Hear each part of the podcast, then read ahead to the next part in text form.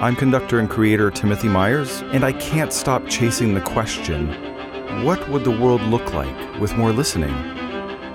This is Listening on Purpose. Hi, everyone. Welcome to this episode of Listening on Purpose. We're nearing the end of our second season, and I'm really happy to finally bring you a conversation about something I think about a lot, and I imagine that you do too. And that is artificial intelligence, uh, commonly referred to as AI.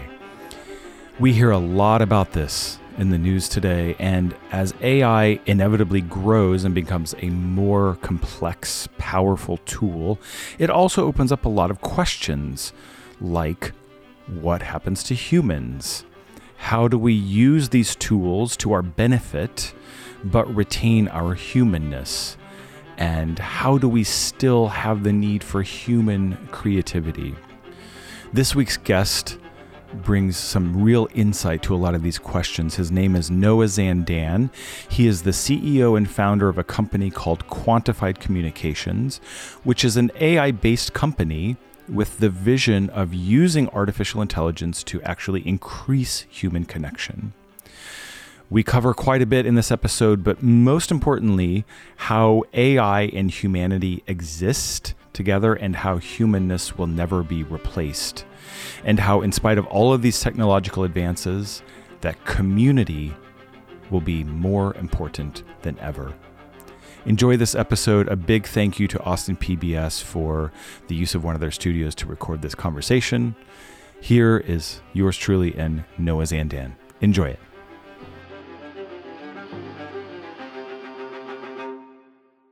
Man, welcome. Thank you. I'm glad we're finally getting to do I know. this. I know. Every time, every time we meet, there's like a weather implication. We've been trying to do this for a while. The last one got canceled because of an ice storm um, in Austin, Texas. Yes. Yeah. you were without power for a while. We were. weren't? Yeah, yeah, Yeah. yeah. Um, but anyway, so glad we're finally getting to sit down. And I know we have we've had some good conversations over coffee or lunch, and Yeah. so I know we've got some things that we want to kind of dig into and on on the mind. But I just want to give everyone a little background about how we met. Okay. And so you're the CEO and a founder of a company called Quantified Communications. And when I was a student at Harvard Business School, uh, part of the program we used your platform. And um, so I'm wondering if you can just tell us a little bit about what Quantified Communications is and what the technology is, and then I can sort of tie in how we used it and Sure. how that went about. So Quantified is I created Quantified in order to use technology and data and more recently artificial intelligence to help people become better humans. Hmm. And so it's a really unique use case of technology. A lot of technology you see right now is trying to help automate things, make life better, life easier, or take things off people's plates. What we're thinking about really carefully is the fundamental activity of human behavior. Like what what what is it, what excites all of us is connecting with other people. Yeah. And there's a skill to that, absolutely. And there's a pattern to that. Um, in my career, I was learning a lot of the like hard contributor skills. So I started Quantified in order to expand my own personal skill set. And I was looking for research and data and evidence about like how do I become a better leader and better at connecting. And over the past decade or so, I've built a, a business, an application, a technology, a system, a platform to help unlock that for for a ton of people. Yeah. Right. And so part of the benefits of using technology to do is we can do it at scale.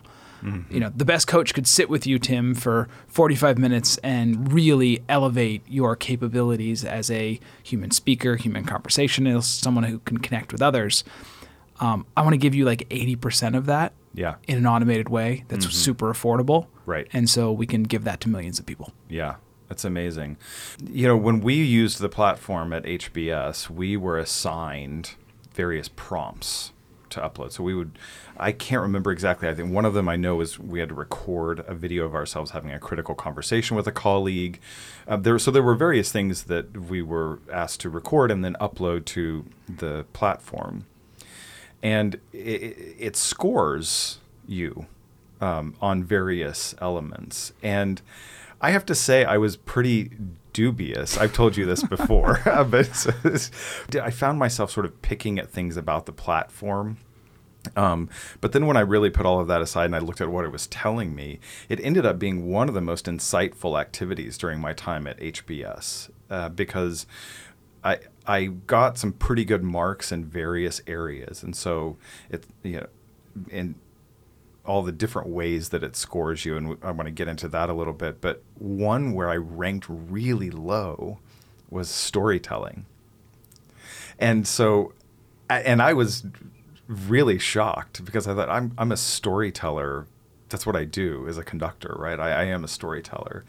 But then I really realized that in interpersonal communication and even in speaking, that I was not only really taking advantage of storytelling as a device to connect with people, but I was also pretty stingy about letting other people do that with me and really engaging with other people's stories. And so it ended up being this incredibly insightful thing that I'm really grateful for. Thank you. It's uh it's really fun. I mean, we get to go around the world and do this work and we because it's AI and because it's data, no offense, it doesn't care about you.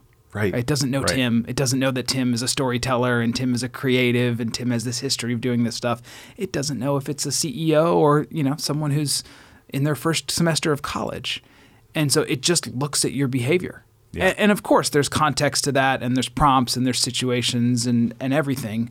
But one of the really cool things that we're able to do with the data is just be very, very consistent Yeah. with the way that we deliver feedback and look at everybody from the same benchmark if, if that's an appropriate benchmark. So when it does come to stories, I mean, the data is incredible on stories. In, in, in an average minute, the average person tells two and a half facts and hmm. zero stories.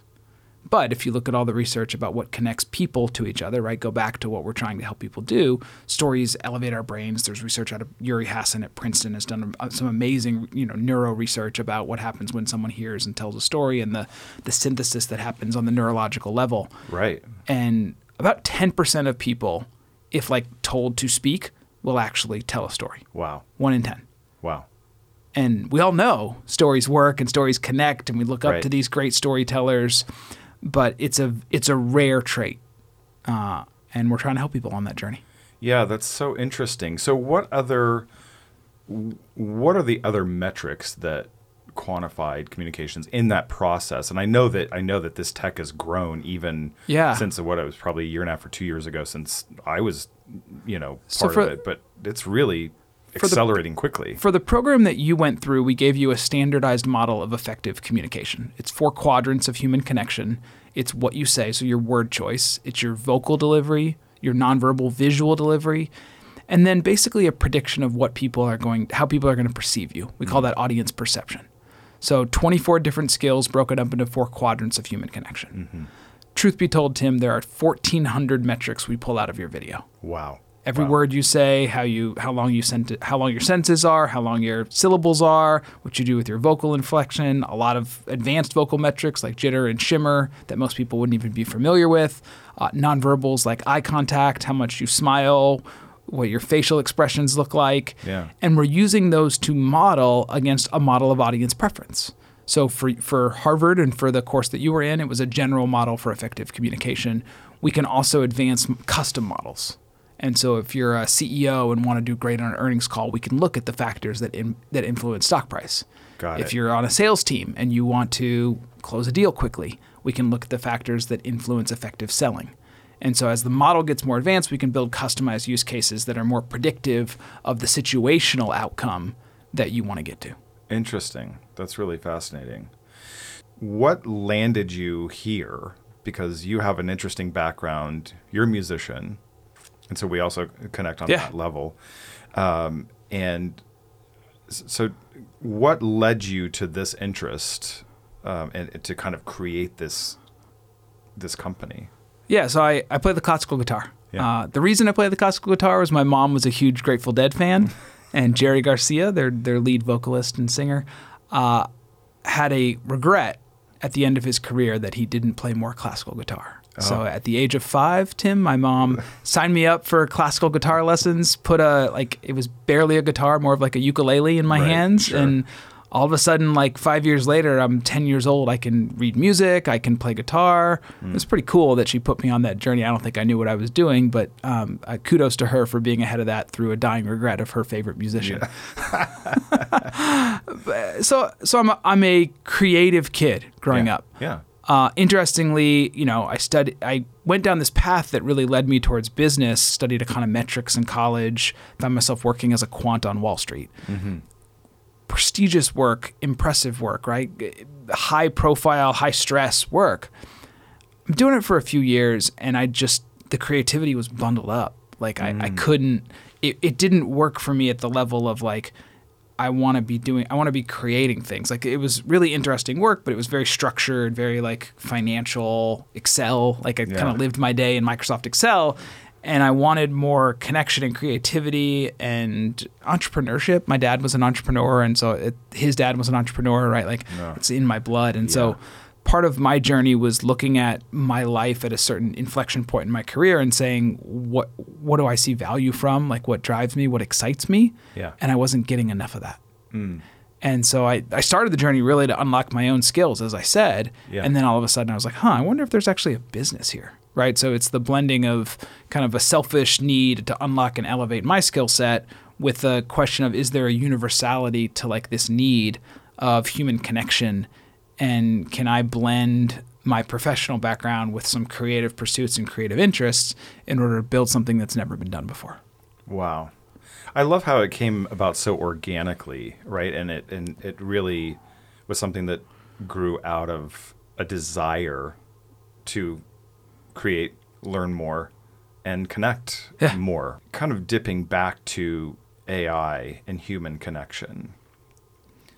Obviously, I mean AI is the top of the news ticker right now. We're in a hype cycle. We're, yeah, okay. uh, you know, Chat GPT is this huge thing.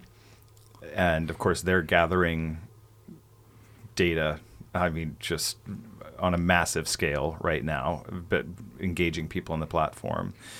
And I think w- the general population, we hear about a lot of this. And some of us might even go and toy with it a little bit.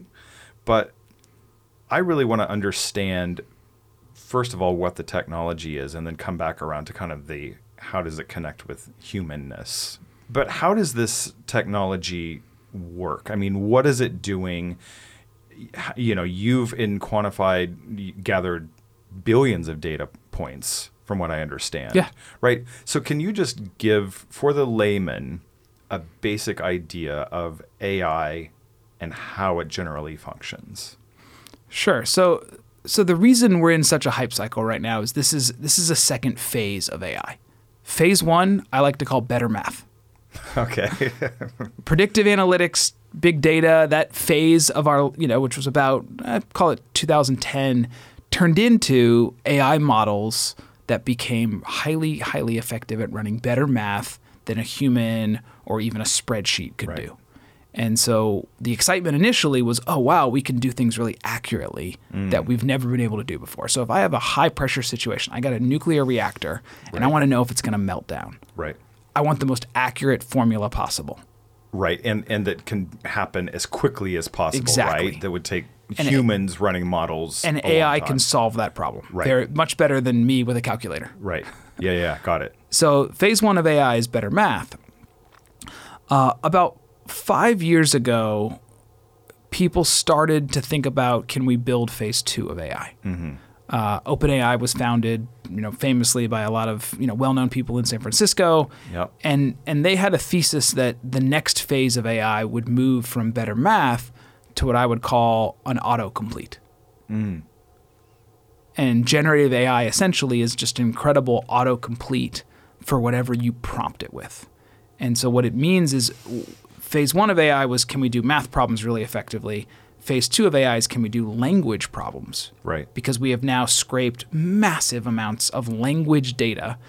And based upon that body, that corpus of language data, we can predict what the what you are prompting, we can predict the output of that prompt, that question. And so large language models, which is kind of what where this next enablement phase of AI has come from, are built upon billions and billions of informational data points, mostly from the internet. Right. it's such a massive data set that it's really accurate at predicting what you're asking it. And so, what's so powerful about that is you can say, I'd like to see an image of this. I'd like you to write a story or write a song or write a poem. I'd like to have all the facts about this. Yeah. And it can do that because it has this massive data set to pull from. The other thing that's really impressive that not a lot of people talk about is how fast it pulls it. Right, right. It's incredible the amount of compute. You couldn't have done that 10 years ago. We didn't Right. have the compute, the processing power. Right. Now that we have the processing power, we can get amazingly, Uh, we can get an amazing breadth of answers very quickly. Yeah. And so generative AI has really opened a lot of people's eyes to this next phase of AI. And that's why people are so excited about it right now. And that computing power is just continuing to explode, right? I mean, at what rate is technology advancing? I heard a stat recently that it will advance more in the next seven years than in the last 50 something. Yeah, the famous principle is Moore's Law, but a lot of the research says right now that we are moving faster than Moore's Law. So the Moore's Law is like, I think it doubles every six months. Uh-huh. And I think it's at 50% faster than that now. Wow. Yep. Wow. So, what are ways that we're already utilizing AI that maybe we don't know? I mean, obviously, now we're carrying around little supercomputers in our pockets. We've got a, some sitting on the table right here. So, I assume that we are and have been utilizing artificial intelligence probably without knowing it for quite some time. So it comes down to what do you what do you consider to be AI, right? How formal does the intelligence need to need to be to use AI? I mean, you turn on Netflix at the end of the day. Right. AI is embedded in the shows that Netflix recommends you to watch. The Netflix recommendation algorithm is one of the famous sort of Yeah. initial use cases of AI. Uh, the way that the logo looks is probably tested with AI. The tagline for the shows are all tested with AI. And so I think people are probably we're less familiar with what I would call the like embedded use cases of AI, which are everywhere in our lives Yeah. where people are becoming more conscious of them is now these AI use cases are becoming more sort of influential, more complete, more upfront to us. And, you know, but I, I would say, Tim, almost everything you use on a daily basis has some AI component in it. Yeah. Yeah. Do you find that alarming at all? Because there is an element like and and this is one of the reasons this conversation fascinates me is because we tend to have these kind of Hollywood ideas about some of these things like ghost in the machine kind of Yeah. kind of idea. And obviously technologies like this will be leveraged for good and bad. So the people that are creating it are very upfront that there's a lot that can go wrong. Personally, for me, I think we're we're struggling with something called trust and authenticity, which is AI is reaching the point where people don't know if it's being used or not. So mm, right. let's take the example of last week. There was you know some famous musicians. I think it was Drake and The Weeknd, and they had a, a musical song created by AI. They had no input on it. And it was created by AI, and it was a it was a great song. They had no input. They got no royalties, and they're kind of like, wait, our what we created with our human creativity has now been replicated Right. by an AI. Right. Like, is that okay? Right. And I think that that's a really fundamental question that humanity needs to ask right now. The way that the language models have been released, anyone can do that work. You know, you and I, if we spent enough time, could recreate a song of any famous musician going back to the classics. Right. And so it gets down to trust and authenticity because are we upfront about that? Do we hmm. talk about it? Do we source the AI? I was speaking at a at a business school two weeks ago, and I asked the students, "Are you allowed to use GPT in the classroom?" And this is a pretty forward-thinking class. It is about actually the intersection of AI and human technology. Like that's the name of the class. And so, fortunately, the professor, who's great, said, "You're welcome to use AI. You just need to source it." Got it. Okay. And so I think hopefully that's where we go, which is everyone's going to use it because it can make humans perform better. Right. But we have to acknowledge that it's happening in the background. And I hope that people are upfront about doing that. I think a lot of people won't be, Right. and they'll just say, oh, yeah, I created this because I'm a human genius. Right. And that sort of brings us to the question of how do we retain our humanness, right? Now that artificial intelligence can create these things, or for example, there's even this usage case of someone feeding it a sketch of, you know, an unfinished Beethoven's 10th Symphony and it completes it. Not very well, but that was a while back, right? And so, I mean, obviously this stuff is moving forward and getting better and better. How do we, as humans, like, I, and I don't even know how to phrase this question, but retain our human advantage over technology or retain you, you, know you started this company to create connection. And so it's this beautiful thing of leveraging technology to create human connection.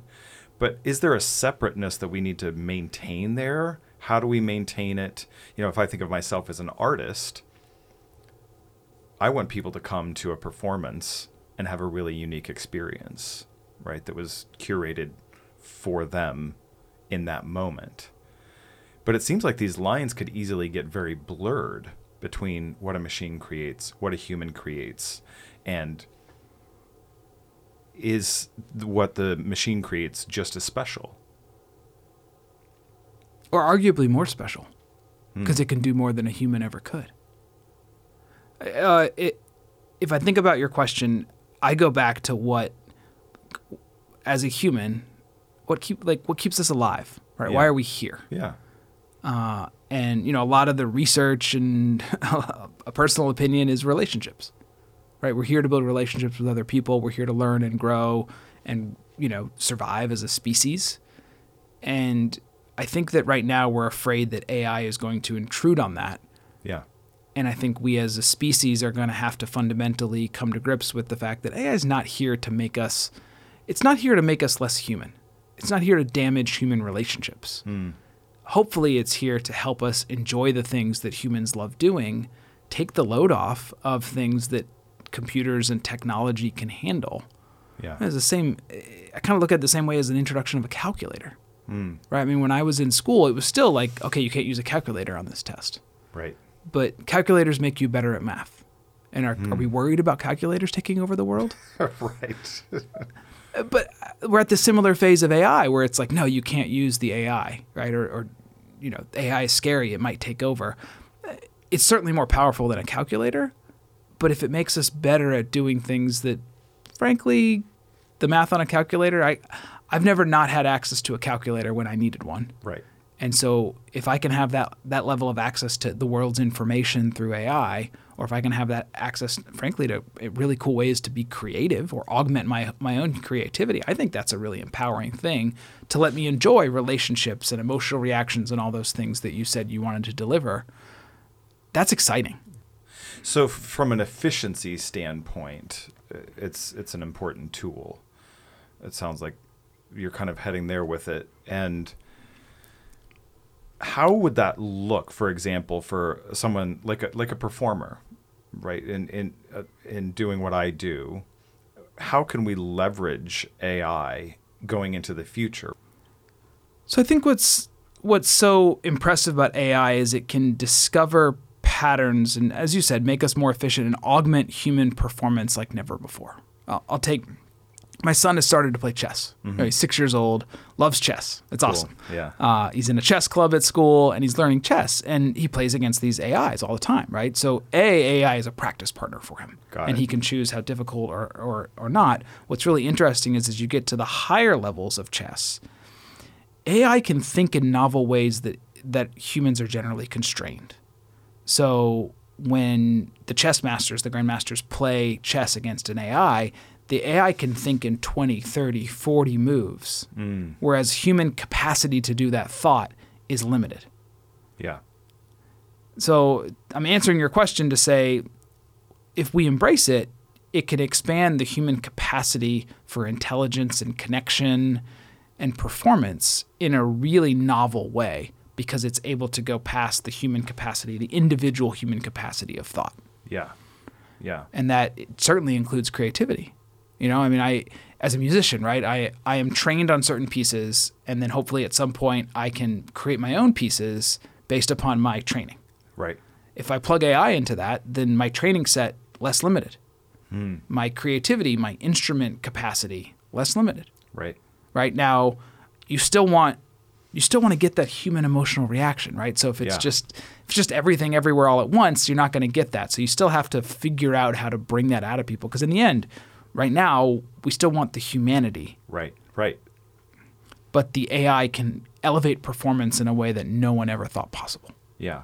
Well, and taking off on this idea of kind of retaining the humanity of it, which has been a theme of the conversation. I, I I've always thought about one thing that w- would be different about humans is our capacity for risk, right? And I think about this just as a performer, for example. You know, you're coming to the opera next week. I mean, that's a what's going to happen on that evening involves risk, right?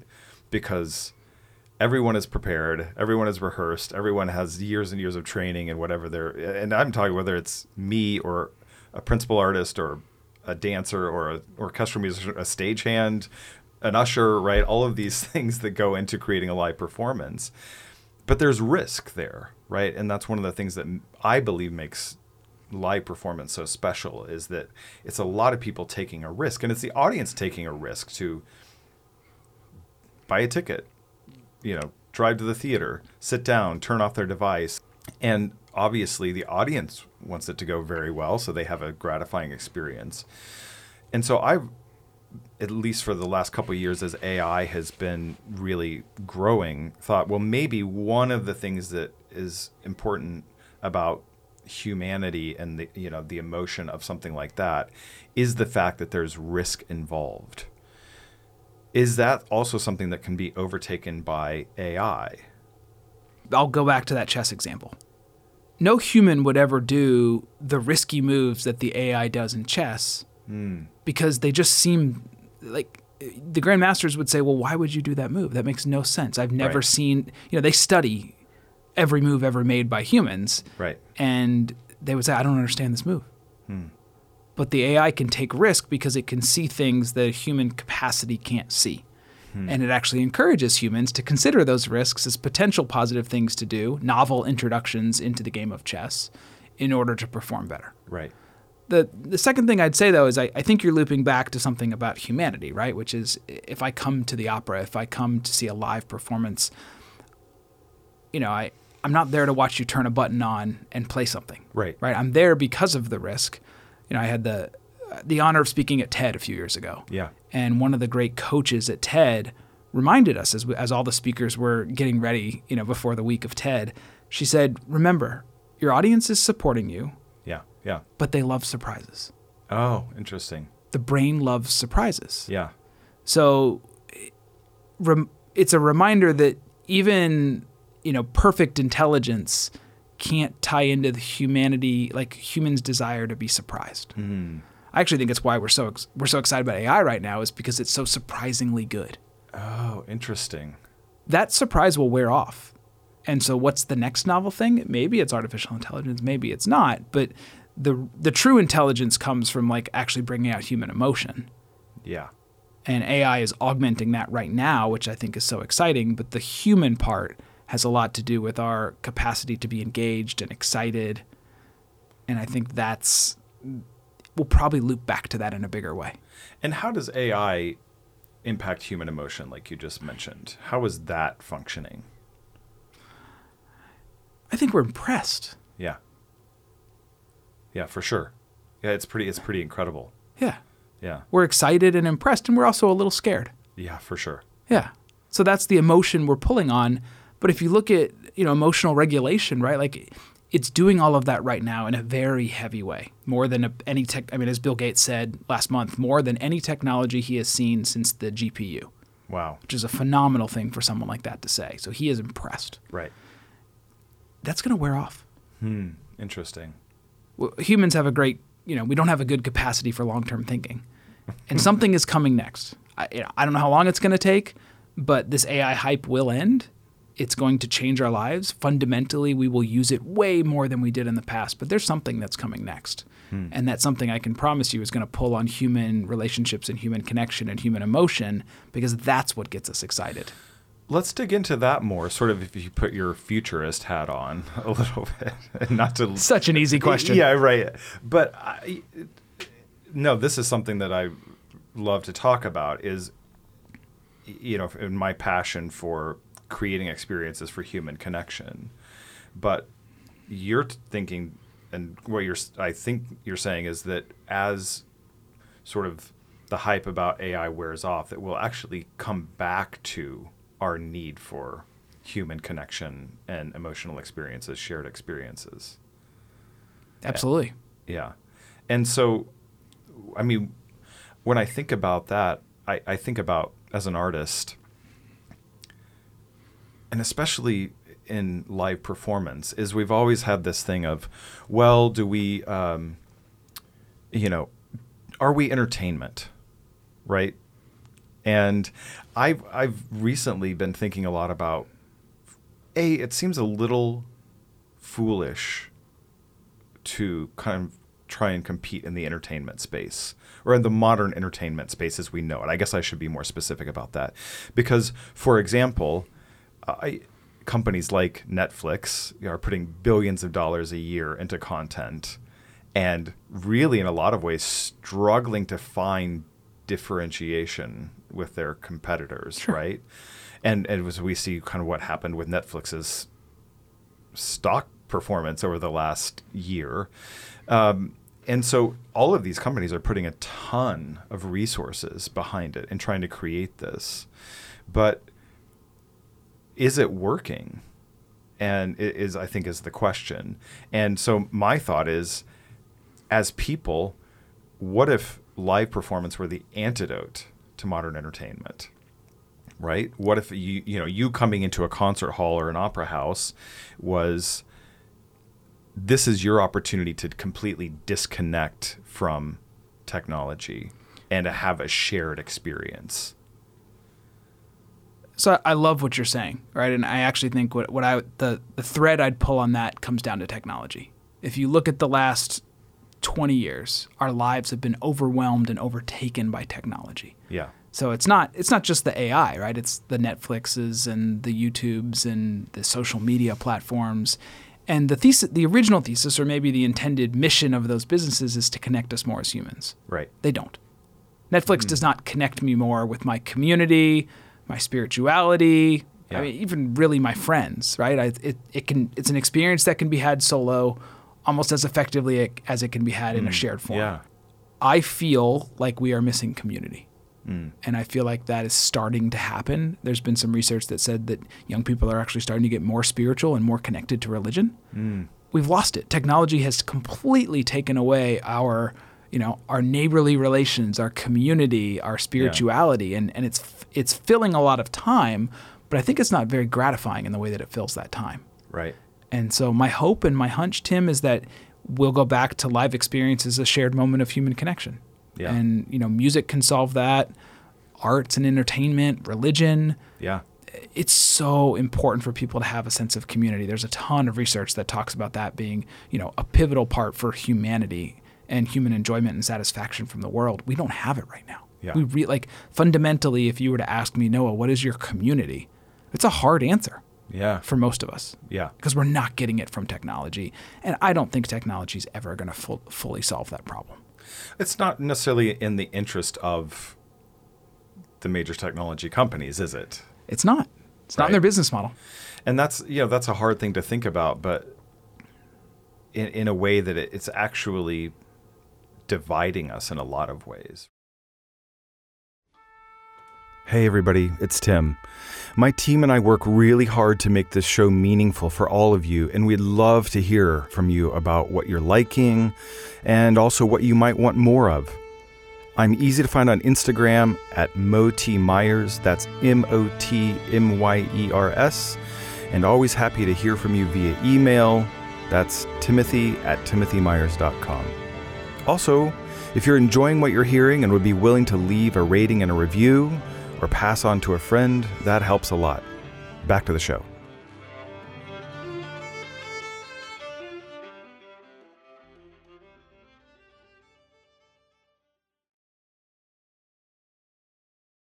If everything becomes easy and fast, what do we do then? Mm-hmm. I mean, what what do you do then? I don't think people know. I think that's what's so scary.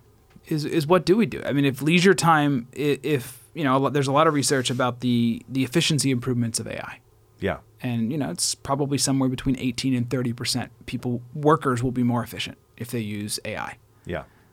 What do you do with that extra time? Do you work more? Right. Do you exercise more? Do you invest in your health? Do you invest in community? Do you sleep? right.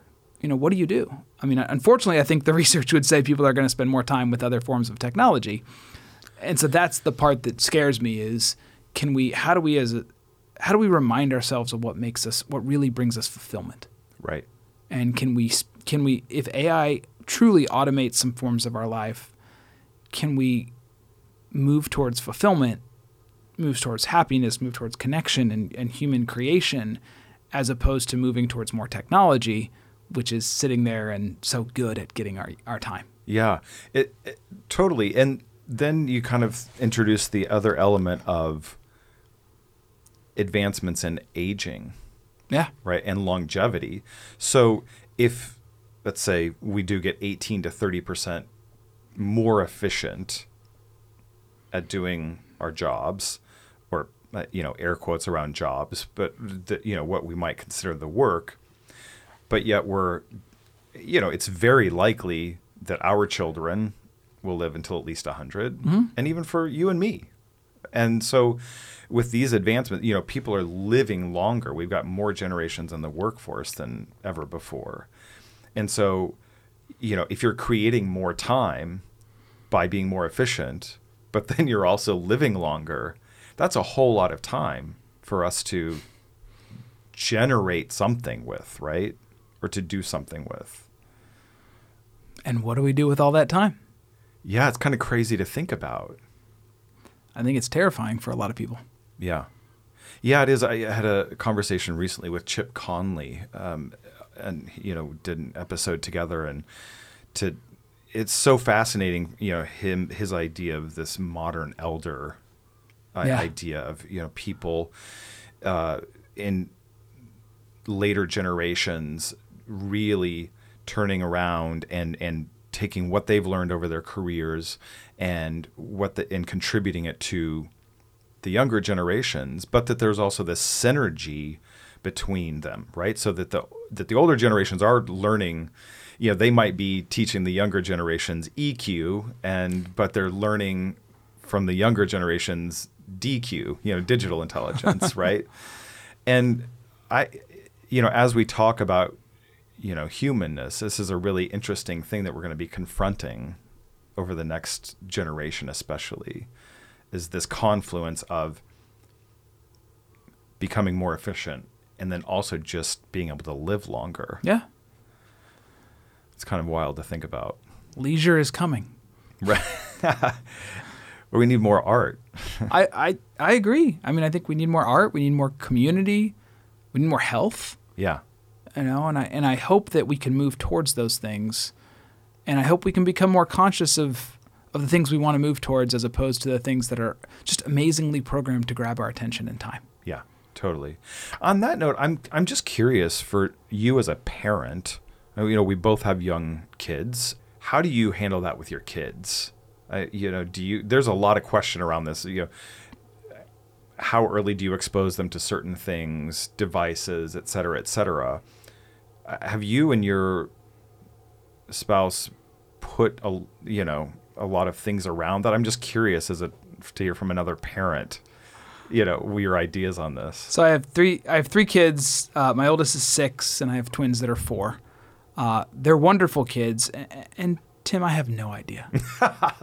You know I, I have i know how it was done with me and you know all i can do is reflect upon the things that i liked and the things that i don't like and the behaviors that i have that you know came up from a system where my parents were trying to do their best. Right. Um, you know, when it comes to technology, my personal philosophy is that kids should naturally form their own healthy boundaries. I hmm. think that if, you know, parents should give kids guidance about boundaries and, and, and be there to hold their hand, but also allow them to go past what's comfortable hmm. and to explore that for themselves. I, with our kids, you know, we really let them pursue screen time, but if it, if we see negative outcomes of that, we'll talk to them about that hmm. And my hope is that they can build safe boundaries and guardrails because I'm not always going to be there. Yeah, yeah. And so if the only time that they don't use screens are, is when I'm there, then guess what? They're going to figure out systems to get whatever they want out of the technology when I'm not there. Yeah, totally. And you know, I I try to start that pretty young. I uh, you know, our 6-year-old he's allowed to use technology and allowed to play games. I mean, we put limits on it to some degree, but I'm not a no screen time, no technology, you know, you need to go play in the dirt all day. Right. I hope that he loves playing in the dirt. Right. And I hope that he he enjoys that. But if he only does that because his parents tell him to, I don't think that's an authentic decision. And I want him to learn that decision making muscle. Yeah, that's really interesting. I I think you're right about you know teaching them to think critically about what they do. And I uh, there was a speaker at South by uh, who I heard this year who was talking about look at this point and again he made it clear that this was just his personal opinion but it resonated with me that if if you are not allowing your child access to this kind of technology like for example using a tablet but you're really handicapping them moving into the future, right? So that like you're saying, sure, I mean, put limits on YouTube or or what, you know, whatever it is, and that's easy enough to do, but that it's important to give them access to these things as these are really the tools not just of the current day but of the future. Yeah. I'll give you an equivalent example. As a kid, my parents said no sugar, ever. Yeah. I was not allowed to touch, eat, get anywhere close to sugar. I don't think I had a soda until I was 14. Wow. Wow. Everything was sugar free. There was no sugar in my life at all. Very, very controlled. It wasn't to my benefit. Right. I right. didn't learn boundaries. I didn't learn control. And so all of a sudden, when I got to a world where I could buy my own sugar, Right. I didn't have that muscle. Yeah. And you know the harshness of that boundary. I understand the intention. Yep. Of course, the intention was pure and positive. Absolutely. But it didn't teach me the self control and the self regulation that I wish that I would have learned Yeah. at a younger age.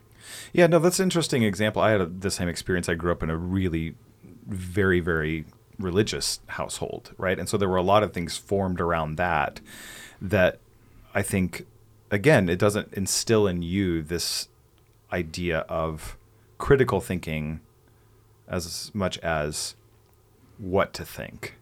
And I know, you know, our oldest is also six and in kindergarten. And when we were looking, visiting schools, my wife and I talked about it and we were really clear on transference of knowledge is useless, right? It's, it's, that's a low bar for education uh, because a it's all readily accessible to them anyway. And so really teaching them how to think critically about information that comes to them and then to think creatively about solving problems that don't yet exist. Yeah.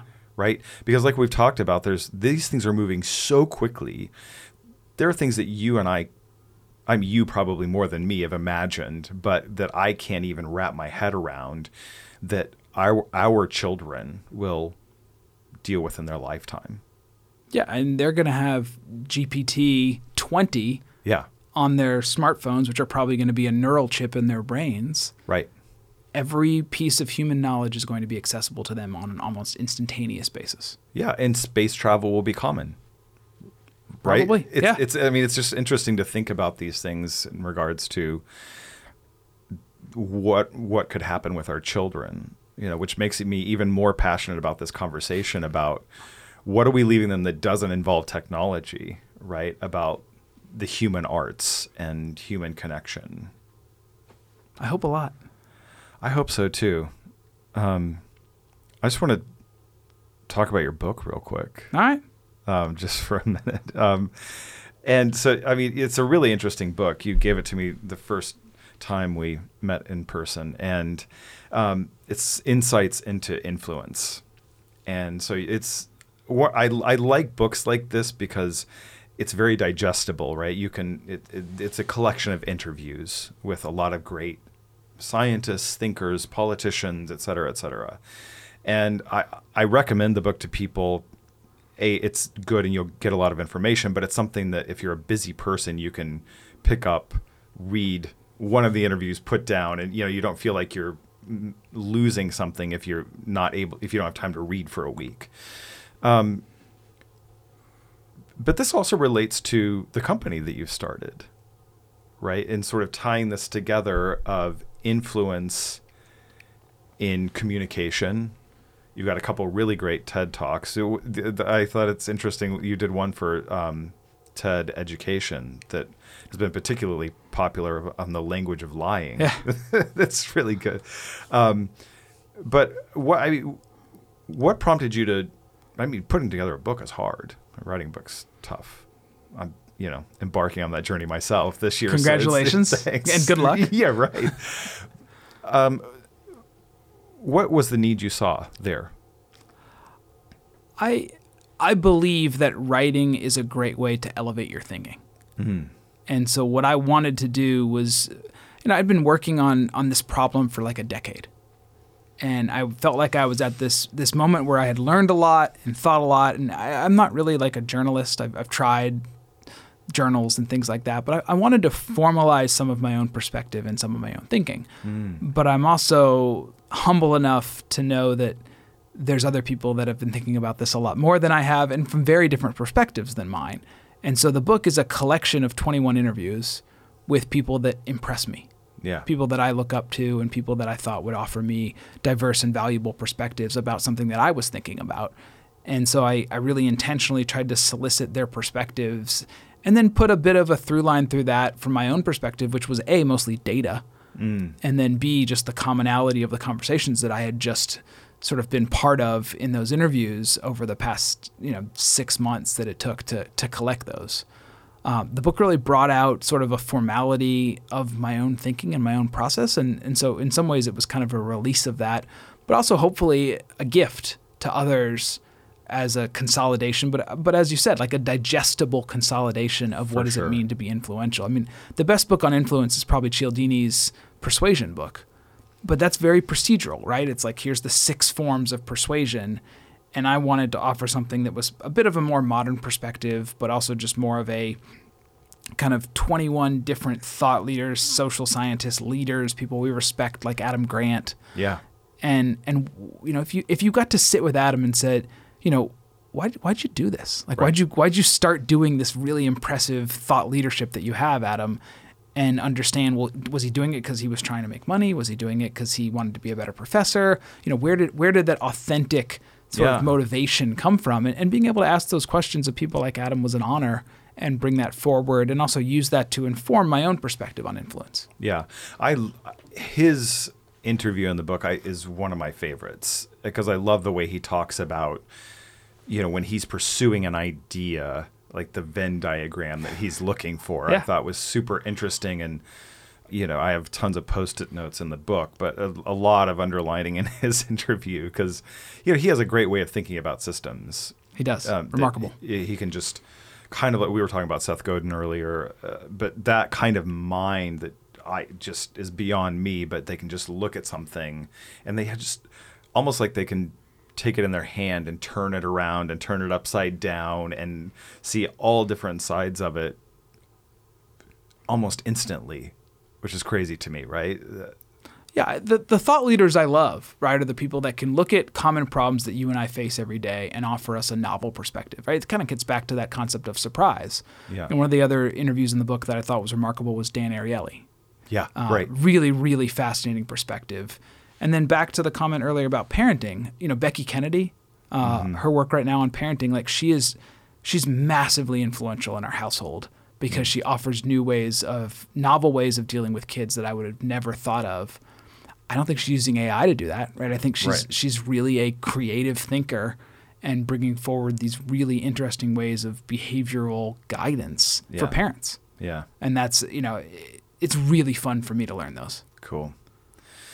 Um, I'm gonna. There's a.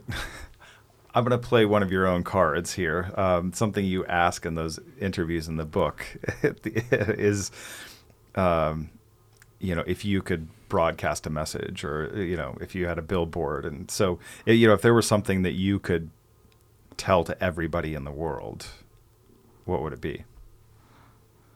You know, I'm going to respond with the same way that everyone I asked that question, which is like, that's a tough question. Can I think about it? uh, you know, I, a little bit primed by our conversation, but I, I think it's embracing humanity. Yeah. You know, I, I think uh, embrace the humanness of this experience and the shared experience that we have. So embracing humanity would be my billboard. Uh, amazing. And one that I ask every guest is what would the world look like with more listening? Better. Yeah. Yeah. Man, thanks for this conversation. I'm so glad we finally got to sit down and looking at how all of these things connect is really fascinating. And what does the human experience look like in the future and how does that relate to technology or not relate to technology? And I really appreciate the opportunity to dive into like humanness because I, I know that's something that we're both passionate about the relationships and the connection that we both want to see in the world. So I appreciate it, man. Thank you. Appreciate it. you. Yeah, you too. Thank you for listening to Listening on Purpose, hosted by me, Timothy Myers. I hope you're enjoying our deep dive into the world of listening and that you're finding it useful in your life. Please be sure to subscribe so you don't miss an episode, and if you're enjoying the show, please share it with others and leave a rating and review. That really helps. You can visit listeningonpurpose.com for show notes and to subscribe to our email newsletter, which includes special episode highlights, more information about our guests, advance notice of some upcoming special events, and other news. You can find out more about me at timothymyers.com, and from there connect with me on social media platforms like Instagram, LinkedIn, and Facebook. Listening on Purpose is a production of Extra Musical. Executive producers are Meredith Carter of Maduris Media and yours truly. Creative strategist is Julie Fiore. Listening on Purpose is edited by Brian Baltashevitz for Balto Creative Media. Our original music was composed by DJ Spar and performed by DJ and Kimberly Spar. Thanks again for joining us. We'll see you next time for Listening on Purpose.